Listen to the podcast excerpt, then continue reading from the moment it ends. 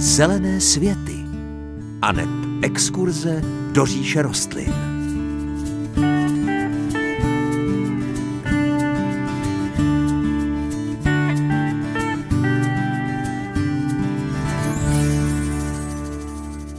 Pěkné páteční dopoledne.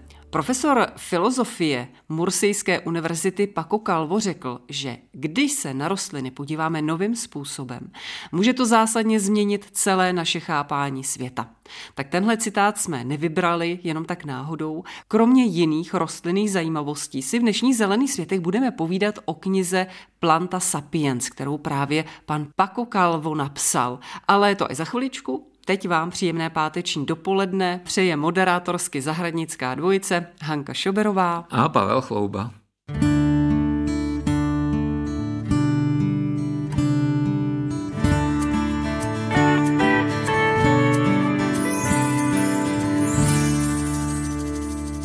V dnešních zelených světech budeme mluvit o rostlinách příbuzných zázvoru. Na sklonku roku jsme si při povídání o zázvoru a kurkumě slíbili, že si ještě představíme právě pár takových příbuzných rostlinek. Pustíme se do toho, Pavle? E, myslím, Hanko, že bychom mohli, protože čeleť zázvorovité, nebo tedy zingiberáce, je velmi zajímavá jak zahradnicky, tak botanicky. Tvoří ve skrze jednoděložné vytrvalé byliny, které bývají často velmi aromatické. Existuje kolem 50 rodů, v celkovém množství asi 1300 druhů. Tyto rostliny pocházejí převážně z Azie, ale mnoho z nich splanilo a roste v tropech celého světa. Pěstují se, protože mají zajímavé květy, jsou některé z nich eh, hodně dekorativní, ty další zase bývají využívány v léčitelství a při výrobě a zpracování potravin. Kromě zázvoru a kurkumy jsou i nějaké další jedlé druhy? Tak eh, vybral jsem jich několik, Hanko. Eh, jako první jsem vybral eh, rod Alpinia, to je takové hezké jméno, dobře se to pamatuje, dobře se to vyslovuje, ale pravděpodobně nebude úplně moc známé mezi našimi posluchači. Ale možná tuto rostlinu budou znát pod českým názvem, protože česky se jmenuje také hezky, jmenuje se galgán. Je to velmi bohatý rod, který obsahuje asi 250 druhů, přičem všechny pocházejí eh, z Jižní Asie. Velmi často tam eh, ve volné přírodě eh, vytváří takový hustý podrost v lesích, kde není nic vidět jiného, jenom tento jeden rostlinný rod. No a abychom trošku upřesnili našim posluchačům, jak ta rostlina vypadá, tak musíme říct, že jsou to velmi mohutné byliny, které dorůstají obvykle do dvou metrů, ale někdy jsou i 3 metrové. No a pěstují se zejména jako koření a tam se využívá jejich oddenek. Je to trošku podobné jako u zázvoru.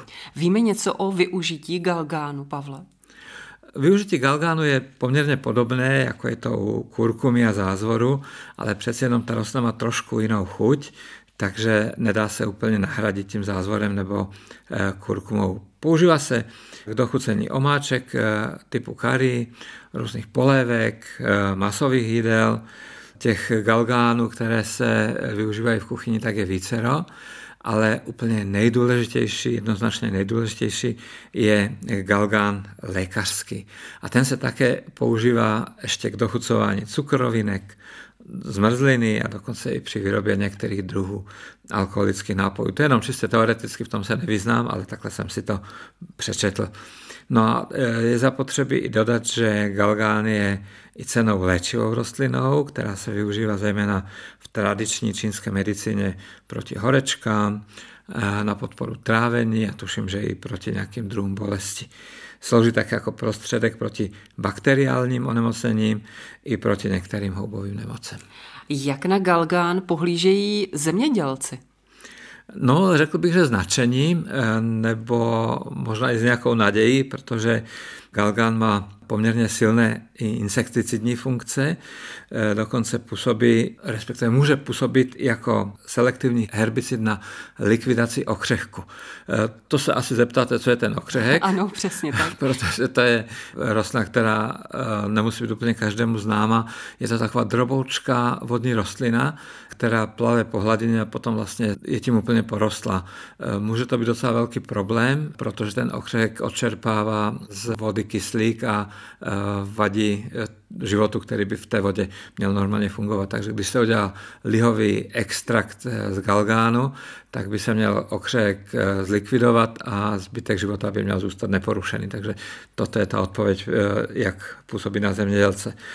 Ale aby toho nebylo úplně málo, tak potěšení z galgánu nebudou mít jenom zemědělci, ale třeba i eh, výrobci voňavek, protože eh, dá se zpracovat a vytěžit eh, z něho i poměrně zajímavá, příjemná vůně. No a také bychom, Hanko, neměli zapomenout na to, že galgán je i hezkou rostlinou, okrasnou, takže se v tropech často pěstuje na zahradách jako dekorativní rostlina a také bych rád dodal, že Eh, mladé plody, ale i výhony eh, se mohou někdy používat jako náhrada za kardamom. No a mimochodem kardamom je rostlinou, která také patří do naší čeledě zázvorovitých, kterou dneska probíráme. A tu bychom si mohli tedy taky blíže představit. Myslím, že kardamom mnohé hospodinky znají poměrně dobře. Eh, odkud tahle rostlinka pochází? Která část té rostliny se používá? Tak možná bychom mohli kardamom představit trošku komplexně. Je to eh, velmi vysoká bylina. Eh, tam, kde roste, tak se používají eh, její listy, jodenky, ale takovou tou nejdůležitější součástí kardamomu jsou semínka, protože ta se dají dobře vysušit a třeba převážet z kontinentu na kontinent, což by u těch ostatních částí rostliny asi nebylo dobře možné.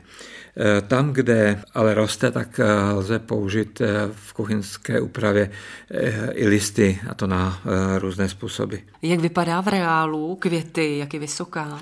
S kardamomem jsem se potkal na reunionu, viděl jsem ho osobně. A docela jsem z toho byl překvapený, čekal jsem, že to bude trochu jiná rostlina. Ten kus, u kterého jsme stali, tak byl opravdu vysoký, byl vyšší než dospělý muž, takže jsem se na kardamom díval ze zdola ale zajímavé je, že květy, ze kterých se potom vlastně vytvářejí ty plody, tak ty rostou jenom na nižších stoncích. Ty stonky měly tak 30, možná 40 cm, takže byly relativně nízko nad zemí a e, nesly pěkné květy, ale ty květy bylo nutné pozorovat zblízka, aby člověk viděl, že jsou hezké. Jinak to vypadalo jako taková šeť trošku těsně nad eh, povrchem půdy. Zdaleka ty květy nejsou tak okázalé, jako třeba u některých jiných eh, druhů středí zázorovitých. No a k těm semínkám, které vlastně vznikají z květu, tak bych dodal, že to je vlastně to hlavní koření, které se používalo jako léčivo, zejména na podporu trávení a při nechutenství. A kdysi byly eh, semínka kardamomu označované jako rajská zrna. Dokonce jsem si vyhledal eh, v starých knížkách, jak na tuto rostlinu nahlížel známý italský renesanční botanik Pietro Mattioli a ten o ní píše toto – Kardamomu může užíváno býti proti všechněm vnitřním neduhům. Kardamomy a neb rajská zrna jsou k užívání dobrá těm, s ním třešení srdce, omdlívání a závrat zápasy. tak to je hezké. No, my se po písničce k rostlinám příbuzným zázvoru ještě vrátíme.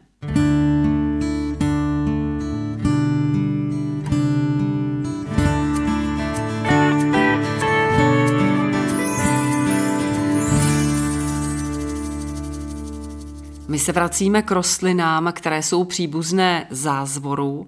Našli bychom mezi nimi, Pavle, i nějaké ryze okrasné? Máme mezi nimi, Hanko, rostliny, které jsou moc krásné.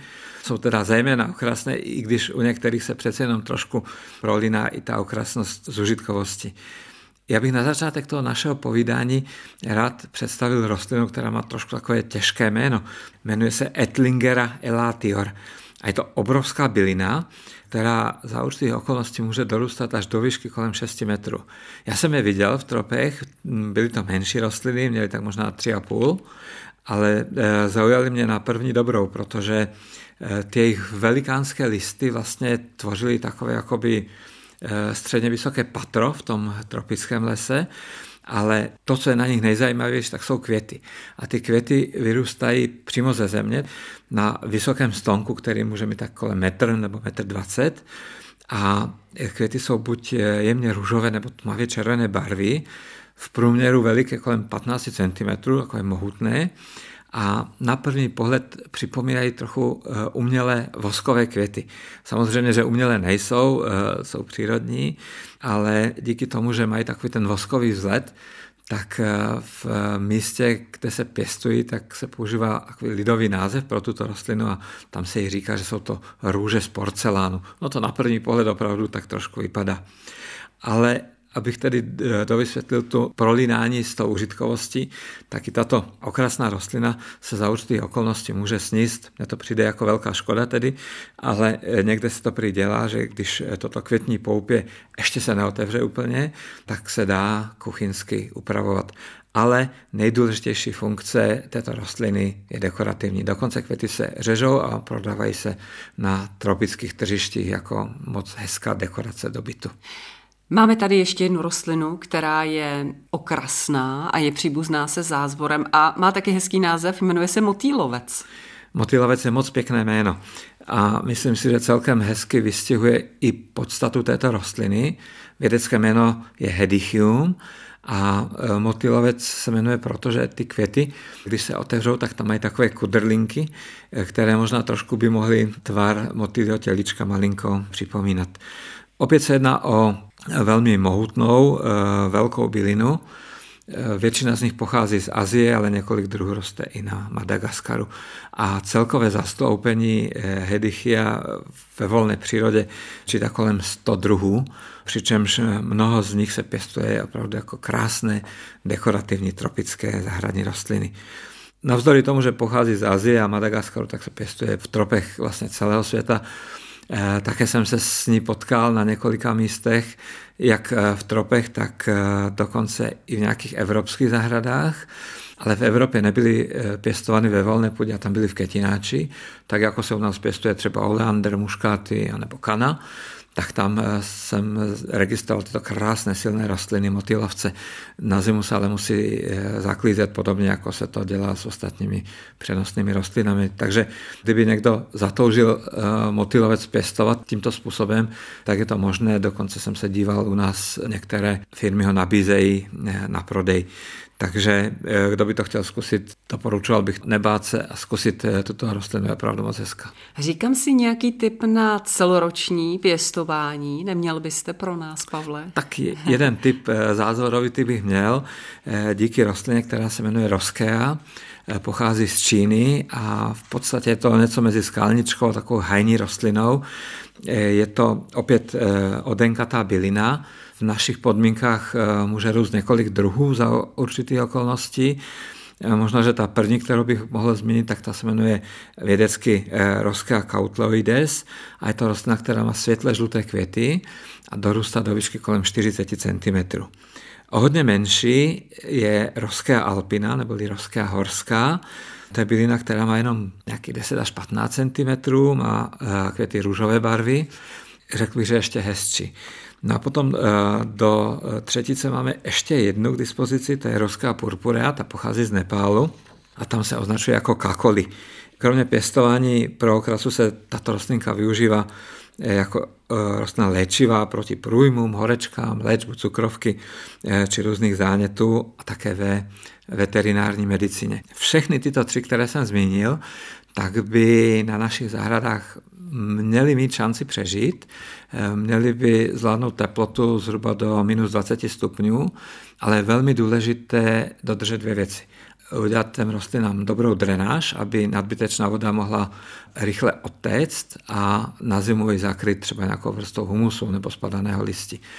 To jsou ty dvě nejdůležitější a potom ještě jedna také docela důležitá a to je trpělivost, Hanko, protože rosky a i v přírodě velmi pozdě až v druhé polovině května nebo někdy možná až začátkem června a kdybychom byli netrpěliví a pořád bychom prstíkem šťourali tam do té eh, vysadbové jamky, jestli přežila, tak bychom ji mohli zničit. Takže musíme počkat, až opravdu se oteplí a naraší pozdě a potom nám teprve tu radost eh, udělá. Takže roskou bych doporučil, protože to málo rostlina ale je moc hezká a za určitých okolností bychom se s ní mohli těšit i na našich zahradách. A je celkem jasné, že trpělivost nejen růže přináší, ale i roskeu přináší. Tak je to. a tím to uzavřeme.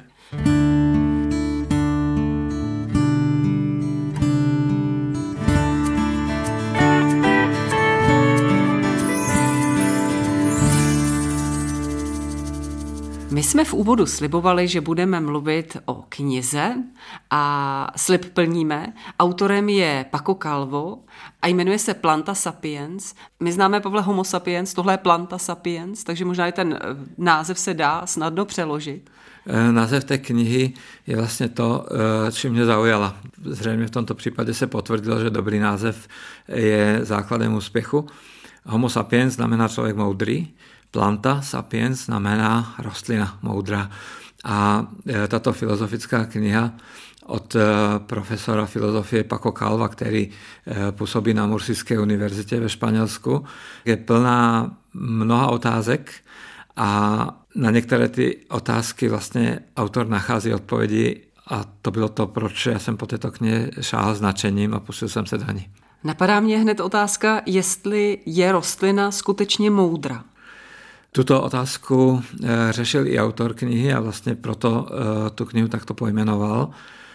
Mně se na tom eh, celém díle líbí to, že přemýšlí o tom, jestli můžou být rostliny moudré, ale ví, že jsme vlastně na začátku toho bádání.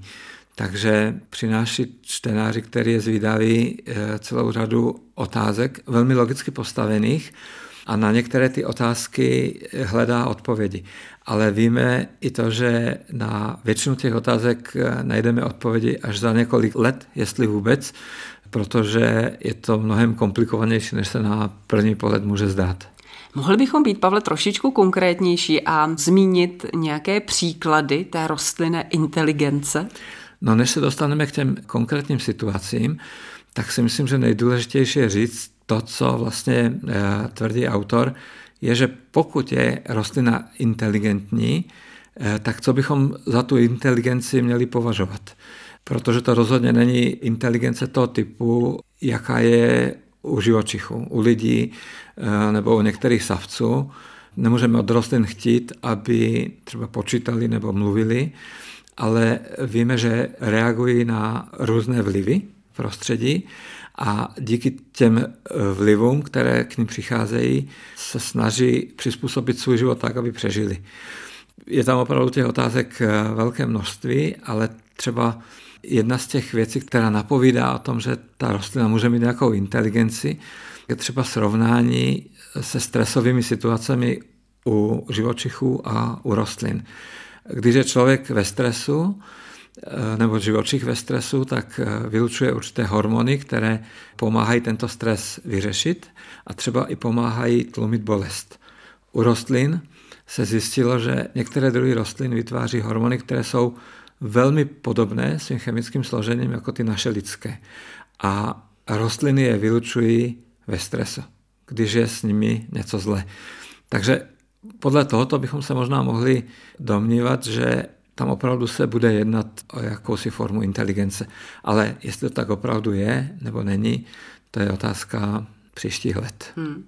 Tak když si vezmeme třeba takovou slunečnici, tak ta putuje za sluncem a asi ví proč tak dalo by se na to nahlížet i zjednodušeně, protože si řekneme, tak ona se otáčí za sluncem, co je na tom inteligentně, že rostlina sleduje slunce, slunečnice to umí, ale zajímavé na ní je to, že ona kromě toho, že sleduje slunce, tak eh, se vyznačuje i s tou formou paměti, podle této knihy. Ona to sluníčko sleduje plynule od rána až do večera a ten pohyb je pomalý, eh, takový jakoby volným okem neznatelný. Ale zajímavé prý je, že když eh, slunce zajde, tak eh, slunečnice si pamatuje, kde je východ a eh, ve tmě se velmi rychle, relativně velmi rychle, obrátí opět na tu východní stranu, aby ráno už byla připravena na to, že to sluníčko tam vyjde. Má to zřejmě několik důvodů. První důvod je ten, že natáčí květ, aby eh, vlastně hned byl připravený opilovačům, aby jim byl k dispozici a také natáčí vlastně trošku i ty listy, protože si uvědomuje, že každý sluneční paprsek musí využít co nejvíce. Takže těchto příkladů a případů v té knize eh, je celá řada a když je člověk pozorný při tom čtení, tak si uvědomí, jak je ta říše rostlin fantastická. Co takové rajče, Pavle, dokáže i to něco? Je moudré, je inteligentní? Toto je eh, velmi obtížné říct, jestli je inteligentní. Pořád jsme v té rovině, že uvažujeme o tom, že to tak eh, může být, že reaguje ta rostlina na některé okolnosti, na které si předtím nemohla zvyknout. To nemůže být dané genetickou výbavou, je to prostě eh, reakce na nějakou konkrétní situaci. V knize se píše, že na některé druhy hmyzu eh, rajče dokáže reagovat tak, že začne vylučovat nějakou speciální látku, která způsobí změnu těličku toho hmyzu takže ten hmyz se přestane zajímat o to rajče, ale získá kanibalistické sklony, takže začnou se ti hmyzáci mezi sebou vzájemně požírat, čím se vlastně rajče ochrání od tohoto problému. Těchto hmm. příkladů eh, je v knize víc velmi zajímavých. Mě třeba moc nadchl pokus eh, s nějakou povínicí. To je rostlina, která se vyznačuje eh, ovíjivým růstem, je to popínavá rostlina a ten, kdo dělal tento experiment, tak ji nabídl jako oporu tyčky různé barvy. A ta rostlina některé barvy přijala značením a některé barvy úplně odmítla, nebyla ochotná se vlastně pnout po tyčce eh, některých barev. Ale ukázalo se, že jako nejlepší opora funguje živá rostlina kukuřice. Něco tam prostě musí být mezi nebem a zemí, co ty rostliny jsou schopny vyhodnotit a podle toho zareagovat a podle toho se chovat. Já se zamýšlím, Pavle, nad tím, komu že je tahle knížka vlastně určená, kdo ji zvládne, koho bude bavit. No já si myslím, že to je kniha, kterou by měli mít doma nadšenci pro zahradničení a takový hloubavější lidé, kteří chtějí nejenom pěstovat rostliny, ale jim trochu rozumět.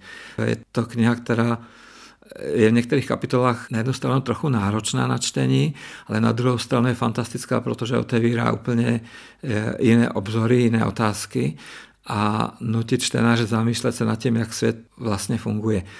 Podstata té knihy tkví v tom, že lidstvo působí možná trošku příliš namyšleně a pišně jako součást živočišního světa. Jako živočichové se chovají jinak a přemýšlejí a rostliny eh, nemají mozek, nemají neurony, nemají takovou tu eh, zdánlivě fungující nervovou soustavu, kterou bychom mohli pochopit.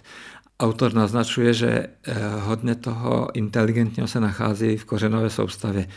A řekl bych, že tito lidé by tu knihu měli mít doma, nes jenom půjčit z knihovny, protože se k ní budou asi chtít vracet, aby si mohli postupně na některé otázky odpovídat sami, tak jak eh, sami tu přírodu vnímají a pozorují. A my děkujeme za fajn tip.